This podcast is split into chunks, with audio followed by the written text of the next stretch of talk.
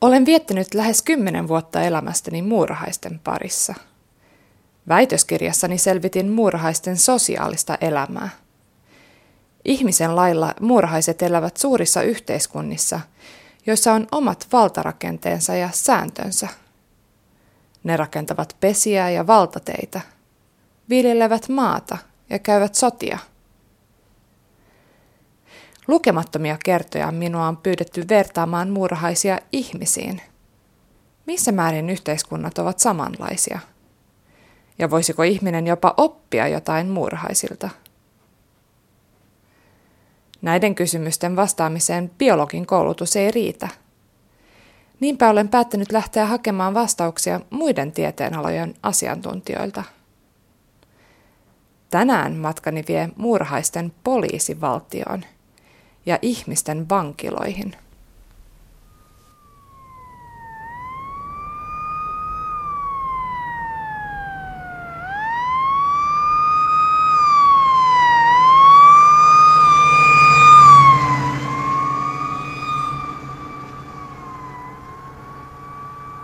Monta vuotta minulla oli maailman paras kesätyö. Valmistelin väitöskirjaani idyllisellä tutkimusasemalla meren äärellä – Kesäisin asema kuhisi muurahaisia ja muurahaistutkijoita. Heikillä oli jännittävä projekti. Hän etsi muurahaiskeon harmonisen pinnan alta riitoja ja konflikteja. Muurahaisten yhteiskuntaa on pidetty yhteistyön perikuvana. Työläiset raatavat väsymättä pesän hyväksi. Vaikka ne pystyvät lisääntymään, ne jättävät lastenteon kuningattarelle – ja keskittyvät työntekoon. Tai näin on ainakin oletettu asioiden olevan. Heikin kokeet näyttivät kuitenkin, että työläiset eivät noin vain alistu lapsettomaan kohtalonsa. Kun Heikki tutki pesissä löytyvien munien DNAta, hän löysi niiden joukosta myös työläisten tuotoksia. Aikuisessa jälkikasvussa ei kuitenkaan ollut työläisten lapsia – Työläisten munat näyttävät siis häviävän jonnekin ennen kuin ne kasvavat aikuisiksi. Tutkimusten mukaan työläiset estävät toisiaan lisääntymästä. Niin sanottu työläispoliisi etsii työläisten munimia munia käsiinsä ja tuhoaa ne. Munimasta yllätettyä työläistä voidaan rangaista väkivallalla. Näin estetään työläisiä keskittymästä työnteon sijasta munimiseen. Työläisten lisääntyminen tuhlaa nimittäin yhteiskunnan varoja. Kuulostaako tutulta? Niinpä. Veronkiertäjiä, rikosten tekijöitä ja muita yhteiskunnan sääntöjä rikkoneita rangaistaan myös ihmisten maailmassa – Rikosseuraamusalan koulutuskeskuksen pääopettajan Matti Laineen mukaan biologia on kuitenkin taustalla myös ihmisten rangaistuksissa. No, kyllä ne varmasti ovat myös biologisia, että on sanottu, että esimerkiksi ihmisessä oleva tämmöinen oikeuden tunne on niin biologinen ja evoluutio meihin luoma, että se ilmenee kaikkialla, kaikissa kulttuureissa ja kaikkina aikoina. Eli tota noin, niin, kyllä, kyllä ne niin kuin, tällä tavalla evoluution luomia on. Suomalainen sosiologi Edward Westermark jo sata vuotta sitten hienossa teoksessaan moraalin synnystä alkuperäistä esitti, että, että me, luonto on luonut meihin kaksi tällaista tunnetta, kun tähän liittyy. Toinen on tämmöinen kostava paheksuminen ja toinen on palkitseva hyväksyminen. Ja tota noin, niin, ää, tällaiset tunteet meissä on ja tietenkin tästä on sitten hyvin pitkä matka siihen, kun valtio ja yhteiskunta rankaisee. Mitä hyötyä on rangaistuksista biologisesta näkökulmasta? No ehkä kysymys on juuri siitä, että, että se on niin kuin yksi ihmisyhteisöjen piirre, joka, joka luo tietynlaisen tasapainon ja, ja, ja niin kuin järjestelmän, jossa, jossa voidaan luottaa toisiin ihmisiin ja, ja tota, niin, rakentaa siis tiety, tietynlainen yhteisöllisyys, joka on meille luontainen piirre. Et jos, jos ei olisi mitään keinoa niin kuin kontrolloida välistä vetäjiä petoksellisia ihmisiä ja muita, niin se johtaa sitten todennäköisesti kaikkien sotaan kaikkia vastaan. Eli sillä on siis tällainen tasapainottava, rauhoittava merkitys, että tällainen mahdollisuus on olemassa. Eli aivan kuten muurahaisilla, missä lisääntymistä rajoitetaan väkivalloin, jottei koko yhteiskunta menisi palasiksi, niin ihmisillä tämmöinen samanlainen y- yhteisön puolustaminen on tässä taustalla. Kyllä, mutta siinä on tietenkin muistettava, että, että jotkut on esittänyt, että rangaistuksen niin kuin päätehtävä olisi ikään kuin tämmöinen yhteisön kiinteyttä luova vaikutus, mutta äh, siis se ei ole yksiselitteinen, koska yhtä lailla voidaan esittää äh, tämmöinen ajatus, että, että joissakin tilanteissa sillä voi olla myöskin hajottavia vaikutuksia, että se ei ole niin kuin aina, aina toimi siihen yhteen positiiviseen suuntaan pelkästään. On viitattu muun muassa siihen, että joskushan niin kuin, äh, rankaiseminen voi aiheuttaa ristiriitoja eri ryhmien välillä, koska jotkut ihmiset liittoutuu tänne rangaistun puolelle, jotkut rankaisijoiden puolelle ja tämmöisiä syviäkin ristiriitoja voi yhteiskunnassa ilmetä, jotka voi aiheuttaa vuosi kymmeniä, jopa satojen katkeruuksia. Esimerkkinä voidaan tietysti Suomen historiasta ottaa vaikka vuoden 18 tapahtumien jälkeistä, jälkeistä rankaisemiset, jotka eivät pelkästään tuottaneet niin kuin tällaista positiivista yhteisöllisyyttä koko yhteiskuntaan ainakaan. Eli tässä on myös kyse siitä, että pitää jollain tavalla ihmisten oikeudenmukaisuuden tunnetta kuunnella, kun rangaistuksista määrätään. Kyllä, pitää olla joku, joku sellainen tietty tariffi, jossa, jossa ei mennä liiallisuuksiin, koska siis nämä tunteet, jotka tässä taustalla ovat, muun muassa tämä kostava paheksuminen, niin ne ovat joskus kohtuuttomia. Ja, ja sen takia ehkä, ehkä nimenomaan on tullut järjestelmä, jossa, jossa tämän rankaisuun liittyvän vallan kontrollin ja joskus väkivallankin monopoli on annettu sitten valtiolle ja katsottu, että, että tota, noin ihmisten ei itse tule ryhtyä näihin toimenpiteisiin välittömästi, vaan valtio ottaa sen oikeuden, jolloin, jolloin valtio ehkä paremmin pystyy hillitsemään näitä tunteita. Niin, äh, rangaistuksethan varmaan aikaisemmin ihmisyhteisöissä oli, olivat enemmän tämmöisiä yksilökohtaisia kostotapahtumia. Rikosseuraamusalan koulutuskeskuksen yliopittaja Matti Laine. Voiko sanoa, että joissain tapauksissa rangaistukset ovat edelleen yksilön käsissä tai että yksilöt voivat kokea, että, että he, heillä on oikeus rangaista toista ihmistä? Kyllä, itse asiassa hyvin suurelta osin edelleen. Siis tästä on kirjoittanut muun muassa hyvin paljon kuuluisa sosiaalikko Donald Black, joka on tuonut esiin, että, että monet, hyvin suuri osa arkipäivän rikoksista on itse asiassa tällaista sosiaalista kontrollia rankaisemista. Kun joku on pettänyt meitä kohtaan, me pahoinpitelemme hänet tai joku riita jostakin pienestä päihdemäärästä voi aiheuttaa tapon tai, tai tota, työyhteisössä tapahtuva tapahtuva epäoikeudenmukaisuus voi johtaa, johtaa joihinkin rankaisutoimenpiteisiin. Ka- kaikkea tällaista ilmenee koko ajan ja, ja tota noin, niin jopa jotkut omaisuusrikokset on tutkimusta mukaan havaittu, niin on kohdistuneet henkilöihin, joille on haluttu kostaa, jos tämä on henkilö esimerkiksi loukannut jotain omaista, niin on sitten tehty murto hänen, hänen kauppaliikkeeseen tai vastaavia tällaisia. Ja Black on tuonut esiin, että, että näyttäisi siltä, että mitä niin kuin, ikään kuin tota, yhteiskuntaluokkien tai yhteiskuntaryhmien piirissä, mitä alemmaksi mennään, niin sitä enemmän ihmiset eivät luota viralliseen valtion oikeusjärjestelmään. He eivät siis haasta ihmisiä käräjille, vaan toteuttavat sitä oikeutta edelleen itse. Sen sijaan niin kuin ylemmät sosiaaliluokat, koulutetummat ihmiset pystyvät käyttämään tätä virallista oikeusjärjestystä asianajajia, lakimiehiä ja, ja käräjöintiä, ja heidän ei tarvitse välittömästi enää toteuttaa samalla tavalla tätä itsekostoa kuin, kuin ehkä joidenkin muiden ihmisten. Niin, ja joissakin maissa varmaan onkin niin, että korkeimmat luokat saavat oikeutta helpommin kuin matalammat sosiaaliluokat. Kyllä, ja, ja näin on usein myöskin erilaiset vähemmistöt saattavat, eivät luota virallisiin oikeusjärjestelmiin, katsovat, että ne ovat syrjiviä, eivätkä toteuta oikeutta. Tai voi myös syntyä jotakin alakulttuureja, esimerkiksi rikollisten piirissä, joissa, joissa on oma kunnian ja oikeuden etiikka, jossa itse toteutetaan kaikki rankaisemiset, eikä todellakaan lähdetä, lähdetä tuota, asiaa viemään käräjille. Mikä on asianlaita Suomessa tällä hetkellä? No kyllä tämä ilmiö kaikkialla ilmenee, mutta sanotaan näin, että, että maissa, jossa on oikeusvaltio, jossa valtio on suhteellisen vahva siinä mielessä, että ihmiset voivat luottaa siihen, niin sitä ilmenee vähemmän. On havaittu, että silloin kun valtio on, on hyvin heikko, niin silloin ihmiset eivät luota valtioon, vaan he kääntyvät jonkun muun tahon piiriin. Näin on muun muassa selitetty aikanaan italialaisen ja sisilialaisen mafian synty. Kun Italian valtio oli heikko, ihmiset eivät saaneet oikeutta tältä valtiolta, he kääntyivät ehkä paikallisen jonkun tilanomistajan, rikkaan tilanomistajan puoleen, Donin puoleen ja pyysivät tätä järjestämään oikeutta. Ja sitä kautta syntyi tämä liittoutumien ja sitoutumien verkosto ja syntyi tällainen mafia. Siis kysymys oli valtion heikkoudesta ja tänäkin päivänä me voidaan nähdä, että jopa Euroopasta löytyy alueita, joissa ihmiset eivät luota samalla tavalla poliisiin ja oikeuslaitokseen.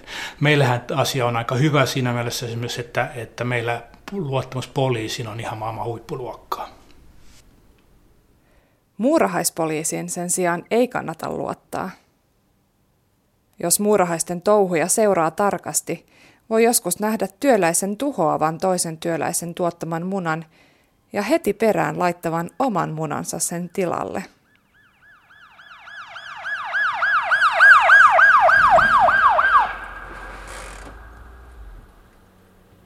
Muurahaispoliisi on kansalaispoliisi.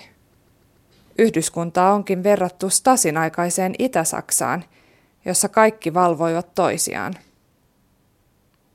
Muurahaisten kansalaispoliisin valvonta on niin tehokasta, että monen lajin kohdalla työläiset eivät enää edes yritä lisääntyä, koska se kerta kaikkiaan ei kannata.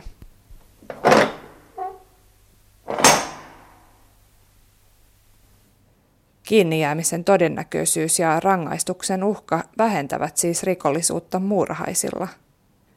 Myös ihmisten rangaistusten tavoitteena on rikosten väheneminen. Rikosseuraamusalan koulutuskeskuksen pääopettajan Matti Laineen mukaan rangaistuksen voi ajatella toimivan useammalla tavalla. No karkeasti voidaan sanoa tota, jakoon kahteen. On niin sanotut sovitus- tai kostoteoriat ja sitten on utilitaariset eli hyötyteoriat. Sovitusteorioissa lähdetään siitä, että, että rankaisemisen perustehtävänä on palauttaa oikeudenmukaisuus. Rikoksen tekijä voi sovittaa tekonsa yhteiskunnalle ja sitä kautta vapautua syyllisyydestä ja toisaalta yhteiskunta kostaa. Ja tässä kostolla ei tarkoiteta välttämättä mitään ankaraa tai veristä kostoa sinänsä, vaan, vaan tota, tarkoitetaan vain sitä yhteiskunnan toimenpidettä. Ja joidenkin mielestä tämä on aina ja tulee olemaan jatkossakin se rankaisun niin kuin ydintehtävä. Mutta sen lisäksi ehkä tuota valistuksen ajalta 1700-luvulta lähtien on haluttu korostaa myöskin rankaisun hyödyllisiä tehtäviä yhteiskunnan kannalta, tulevan kehityksen kannalta.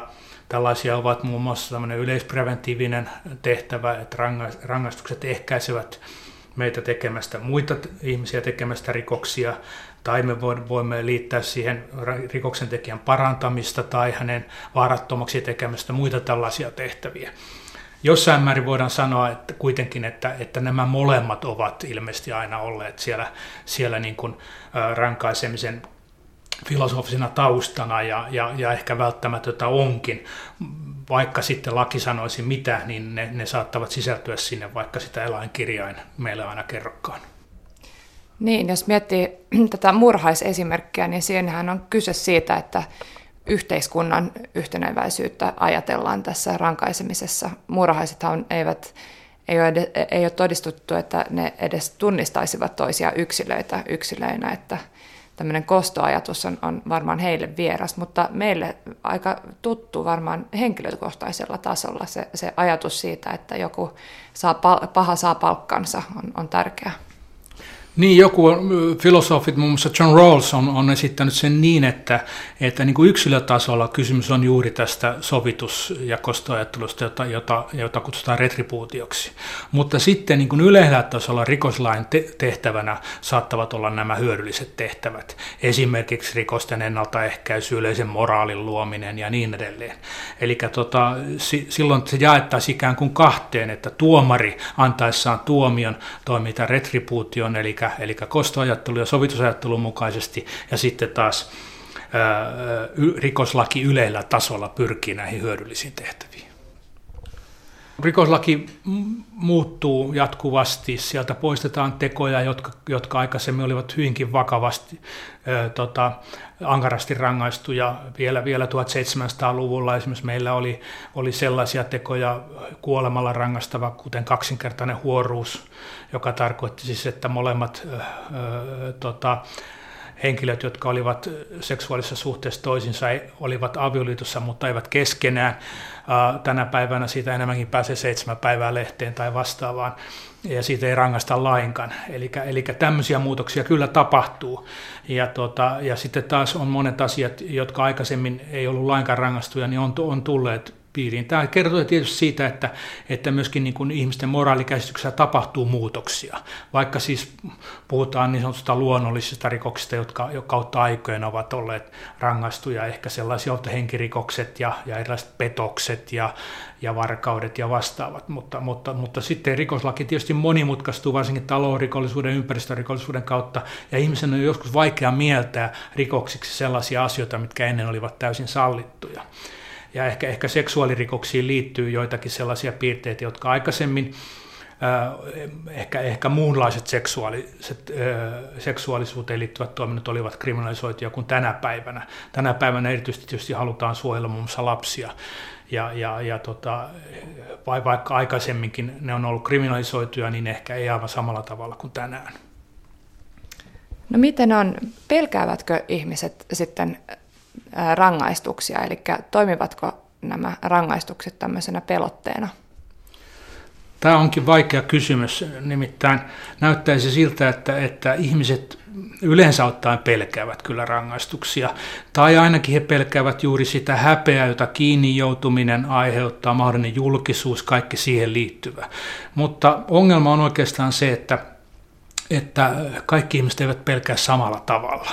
Et jotkut ehkä pelkäävät enemmän, jotkut vähemmän. Itse olen joskus sanonut joka leikillisestikin, että, että tota, ne ihmiset pelkäävät vankilaan joutumista, joilla ei ole mitään riskiä sinne koskaan joutua, ja taas ne ihmiset, joilla on suuri riski sinne joutua, eivät aina sitä kauheasti pelkää.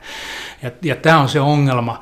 Eli on, on ilmeisesti osoitettavissa ihan, ihan empiirisin kokeen, että, että että miten ihmisten yleensäkin pelon tunne on erilainen. Että on ihmisiä, joilla ei esiinny samanlaista pelon tunnetta, joilla on myöskin tämmöinen rangaistuksen aiheuttaman kärsimyksen pelkääminen ei toteudu aivan samalla tavalla kuin, kuin yleensä ihmisillä toteutuu.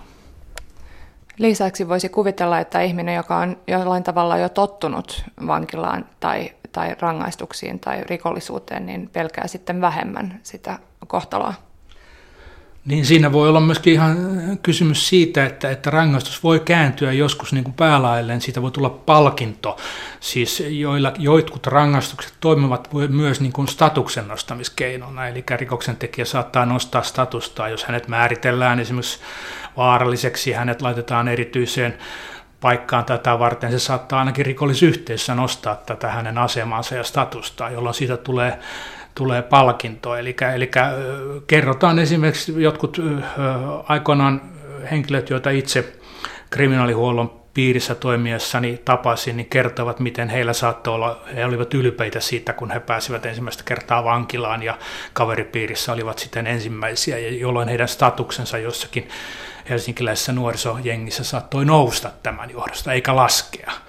Ja tämä on tietysti ongelma erityisesti silloin, jos, jos vankilaa käytetään hyvin runsaasti, koska silloin se, se siihen liittyvä niin kuin poikkeava luonne ja häpeä ei ole niin suuri. No voisiko sitten ajatella, että toinen keino olisi koventaa rangaistuksia? Voisiko sitten se toimia parempana pelotteena rikosseuraamusalan koulutuskeskuksen yliopettaja Matti Laine? No, tämäkin on monimutkainen asia, että, että tota, yleensä ottaen voi sanoa se, että kohtuulliset muutokset rangaistusasteikkoissa, niillä on hyvin vähän vaikutusta rikollisuuteen. Ja tämä tietenkin osittain johtuu siitä, että osa rikoksista on sellaisia, että niitä tehtäessä ei tekijä punnitse niin kuin rangaistuksen ankaruutta. Esimerkiksi päihteiden vaikutuksena tehdyt pahoinpitelyt tai, tai henkirikokset, niin, niin sillä ei ole kovin suurta merkitystä, että, että onko rangaistuksena 9 vuotta vankeutta vai 12 15 vuotta vankeutta. Ja, ja, ja toisaalta, mutta toisaalta tietysti, jos, jos toteutettaisiin jotain aivan mittavia rangaistuksen ankaroittamisia, esimerkiksi laittamalla laitoksiin mm, suuri joukko, kymmeniä tuhansia ihmisiä, ja jos, jos ajatellaan, että heillä useilla on, on päihdeongelmaa, he ovat syrjäytyneitä, voi olla mielenterveysongelmia, niin, niin saattaisi ainakin joksikin aikaa näkyä, näkyä niin kuin tällaisessa perinteisessä rikollisuudessa. Mutta sitten he, kun he palaisivat yhteiskuntaan, niin se vaikutus taas saattaisi sitten olla enemmänkin negatiivinen, että, että asia on monimutkainen. Esimerkiksi on, on aika selkeästi voidaan osoittaa esimerkiksi kuolemanrangaistuksen lakkauttaminen monissa läntisissä maissa ei ole missään johtanut merkittävään rikollisuuden lisääntymiseen. On jopa esimerkkejä, että päinvastoin henkirikokset ovat vähenneet, vähenneet sen jälkeen, kun kuolemanrangaistus on poistettu. Mikä voi olla tämän ilmiön takana? Jo, on, on esitetty jopa teorioita, että, että kuolemanrangaistuksella voisi olla semmoinen yhteiskuntaa jollain tavalla raa'istava vaikutus, että kun, kun ne ovat julkisuudessa näkyvästi. Esimerkiksi Yhdysvalloissa, niissä osavaltioissa, joissa kuolemanrangaistusta käytetään, niin on havaittu esimerkiksi henkirikoksissa lievää nousua välittömästi tällaisen telotuksen tapahtumisen jälkeen. Se ei ole merkittävää ja, ja se ei ole kovin suurta, mutta, mutta saattaa olla, että tämä ilmiö toimikin jopa päinvastoin kuin on ajateltu. Eli kun valtio käyttää kovia otteita, niin rikollisetkin ryhtyvät käyttämään kovempia otteita. Saattaa olla osittain näin, tai sitten se saattaa liittyä enemmän tällaiseen julkisuushakuisuuteen, eli, eli, eli jos, jos kun teloitukset ovat hyvin näyttäviä julkisuudessa, niin sitten se, se, se joidenkin ihmisten mielessä saa aikaan aika kummallisia ratkaisuja, he, he pyrkivät ikään kuin samaan julkisuuteen. Niin, näitä keinojahan on monenlaisia rikosten ja rikollisuuden vähentämiseen. Muurahaisesimerkissähän kävi niin, että kun, kun valvonta oli hyvin tehokasta, niin rikokset loppujen lopuksi lakkasivat.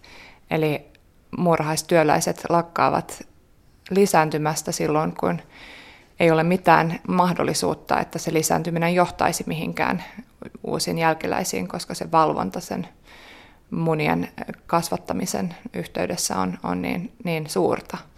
Voisiko sitten tämmöisellä valvonnalla tai jos tavallaan kiinni jää, jäämisen todennäköisyys on, on suuri, niin onko sillä vaikutusta rikollisuuteen? Rikosseuraamusalan koulutuskeskuksen yliopettaja Matti Laine. Kyllä, se on osoittu monissa tutkimuksissa. Kriminologiassa puhutaan sanktiovarmuudesta sanktioankaruuden sijaan. Siis sanktiovarmuus juuri kertoo siitä, että on korkea kiinni jäämisriski. Ja näyttäisi siltä, että se toimii huomattavasti tehokkaammin jopa kuin, kuin, kuin sanotaan tämmöiset pienet rangaistusten ankaroittamiset. Meillä on Suomesta tästä ehkä esimerkkinä, joka usein on mainittu, on, on meidän rattiopumuksen taso, eli, eli tämmöinen liikennejuopumus, niin totta, kun meillä äh, vuosikymmeniä rattijuopumuksesta on, on, on pyritty lisäämään sitä kiinnijäämisriskiä muun muassa siten, että poliisi voi suorittaa tällaisia satunnaisratsioita ja, ja jatkuvasti se riski on olemassa.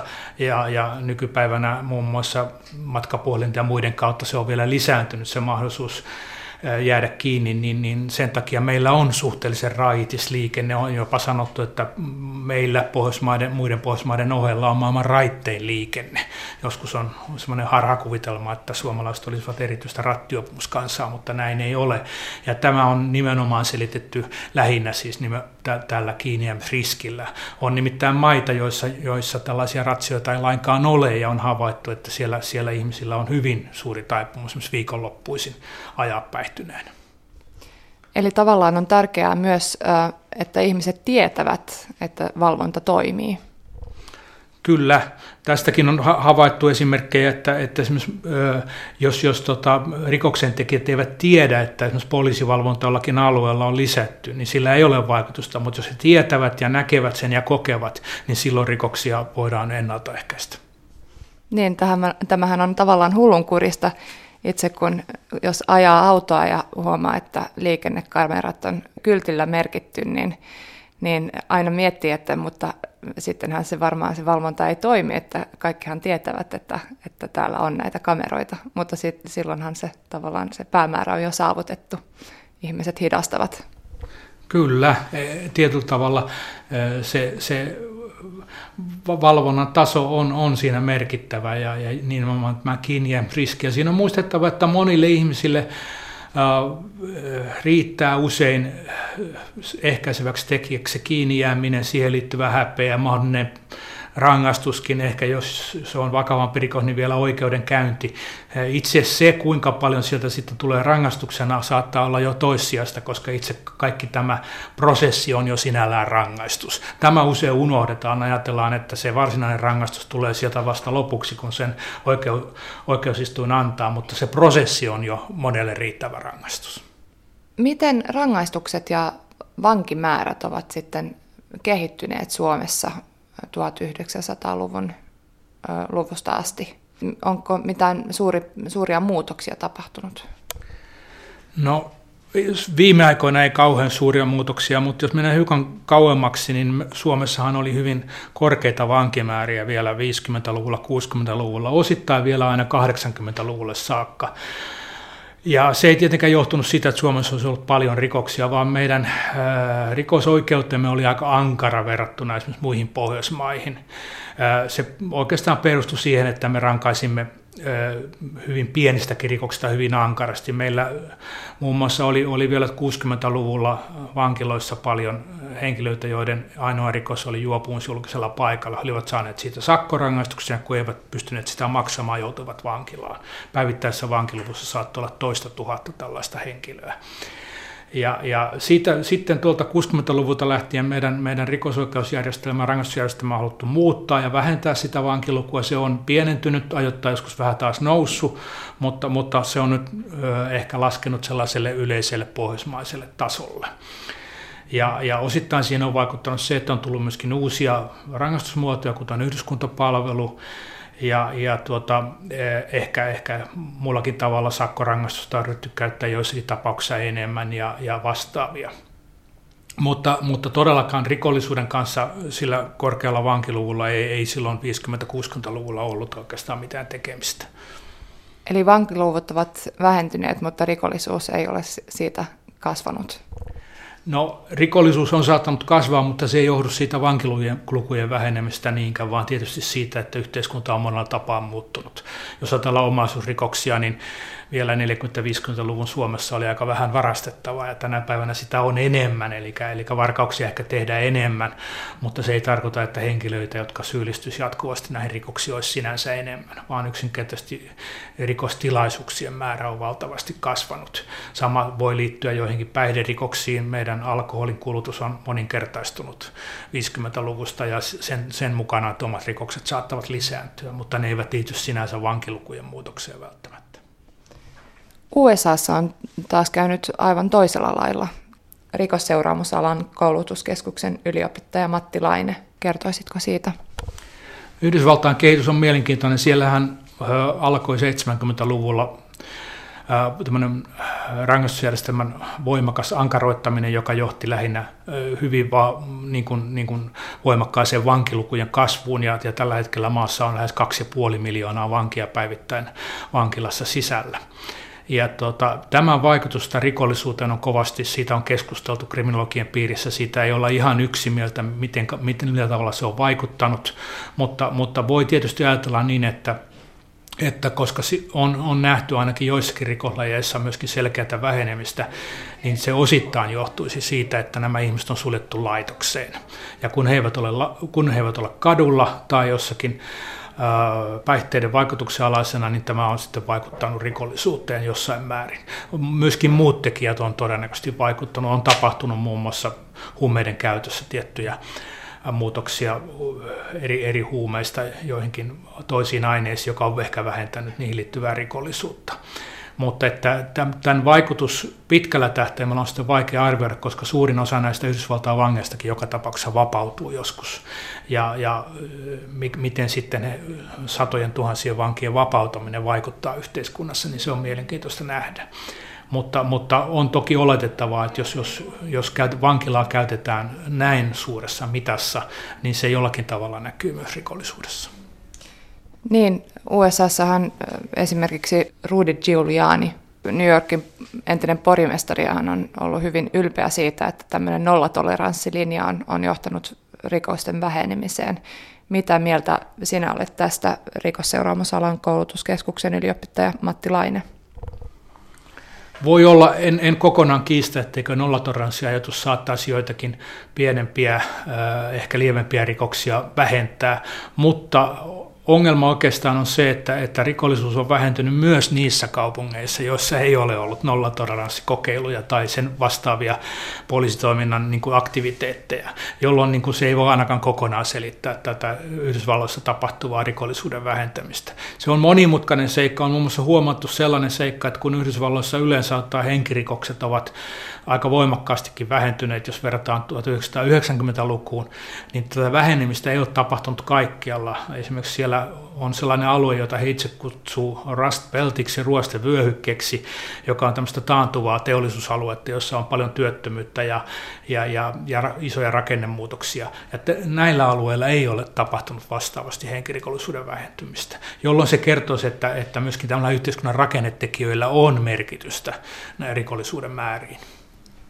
Mitä voidaan sitten rangaistusten säätelemisen lisäksi tehdä rikollisuuden vähentämiseksi? No viimeisten, voisiko sanoa, ehkä, ehkä 50 vuoden aikana on esiin noussut voimakkaammin myöskin, myöskin äh, erilaiset tilannetorjunnan keinot. Eli vähentämällä rikostilaisuuksia voidaan vähentää rikoksia. Äh, joku voi tietysti tähän sanoa, että, että kyllä se rikoksen tekijä aina sen, sen paikan löytää, missä rikoksen voi tehdä, mutta näin ei ole. Eli jopa henkirikoksia voidaan vähentää vähentämällä sellaisia tilanteita, joissa ihmiset, joilla, joilla riski on joutua joko uhriksi tai, tai tekijäksi, niin tota, on olemassa.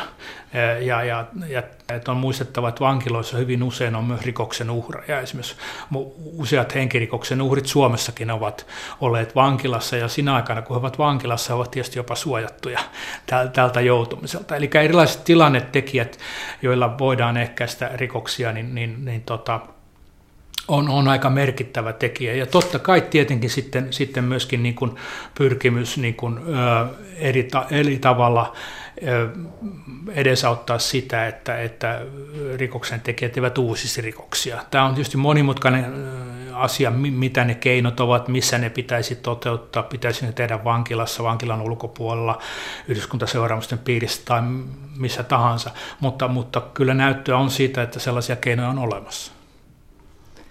No aivan laajasti ajateltuna monestihan puhutaan kepistä ja porkkanasta, eli rangaistusten lisäksi voi, voi olla tämmöisiä kannustimia. Voisiko kannustimia millään tavalla käyttää rikosoikeudessa? Kyllä varmasti. Itse asiassa tästähän juuri Westermark puhuu, että meillä on myös tämä palkitseva hyväksyminen, joka on usein unohdettu. Eli, eli sanktiot voivat olla myös niin kuin positiivisia sanktioita, eli, eli jollain tavalla palkitsemista. Ja on havaittu, että, että esimerkiksi uusin tutkimus, joka, joka on tutkinut henkilöitä, joilla on esimerkiksi selkeitä persoonallisuushäiriöön liittyviä ongelmia ja tätä kautta hyvin jatkuvaakin rikollista ja antisosiaalista käyttäytymistä, niin saattaisi olla, että heihin rangaistukset eivät tehoa, koska he, se ei toimi samalla tavalla pelotteena, mutta jotkut tutkijat ovat sitä mieltä, että, että palkiot saattaisivat toimia paremmin. Eli silloin tulisi palkita kaikkea sitä käyttäytymistä, kun he käyttäytyvät lainmukaisesti, eivätkä tee rikoksia, koska se, ne palkkiot saattavat vedota jollakin tavalla paremmin heidän, heidän persoonallisuuteensa varmaan vankiloissa kuitenkin tässä eheyttämistoiminnassa käytetäänkin tämmöisiä keinoja. Kautta vankilan historian on käytetty tietyllä tavalla pyritty palkitsemaan esimerkiksi siten, että, että vanki voi edetä tietyllä tavalla vankilassa aikanaan niin kuin vapaampiin oloihin ja sitä kautta kun hän käyttäytyy hyvin tai osallistuu joihinkin työkoulutus- ja muuhun vastaavaan toimintaan. Ongelma on vain siinä, että, että vankilassa menestyminen aina ei suoraan osoita sitä, miten henkilö sitten toimii vapaudessa.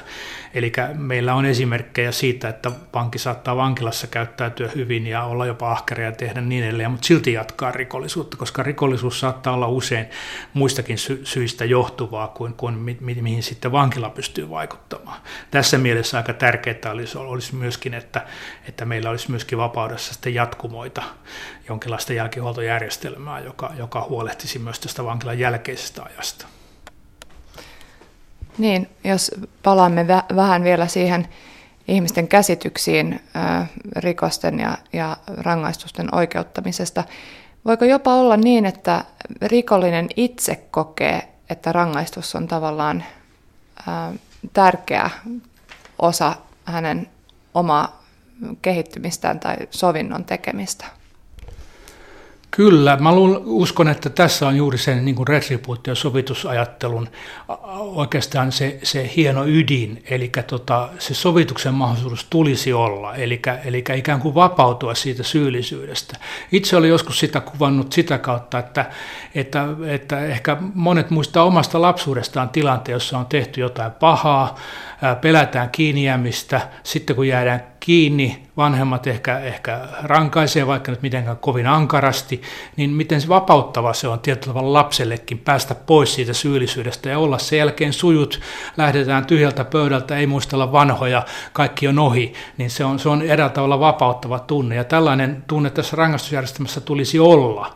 Eli sen jälkeen, kun ikään kuin rangaistus on suoritettu, niin ollaan, ollaan sujut yhteiskunnan kanssa. Ongelma on vain se, että, että monet rangaistusmuodot ovat sellaisia, että, että sen jälkeen se, se syyllisyys ja häpeä jatkuu. Että vankilarangaistuksella voi olla tällainen leimaava vaikutus, jolloin, jolloin et siitä vapaudukaan siitä syyllisyydestä ja niin edelleen. Että tämä on tietysti monimutkainen juttu, mutta, mutta itse uskon siihen, että tällainen sovitustehtävä – siellä tulee olla, koska tota, siihen on itse asiassa monet rikoksentekijät itse viitanneet, että, että on niin kuin ikään kuin vapaan ihmisen oikeus on tulla rangaistuksi. Jos sinulle sanotaan, että sinua ei rangasta, koska se johtuu jostakin syistä, niin silloin sinua ei ikään kuin käsitellä vapaana ja itsetahtuvana ihmisenä. Kuten rikosseuraamusalan koulutuskeskuksen pääopettaja Matti Laine totesi, ihmisellä on käsitys itsestään vapaana ja moraalisena olentona – ja tässä ihmiset ja muurahaiset näyttävät eroavan toisistaan. Moraali ja itsetuntemus eivät mahdu muurahaisen nuppineulan pään kokoisiin aivoihin. Tai kuka tietää? Riittäväthän muurahaisten aivot esimerkiksi monimutkaisten logististen ongelmien ratkaisemiseen.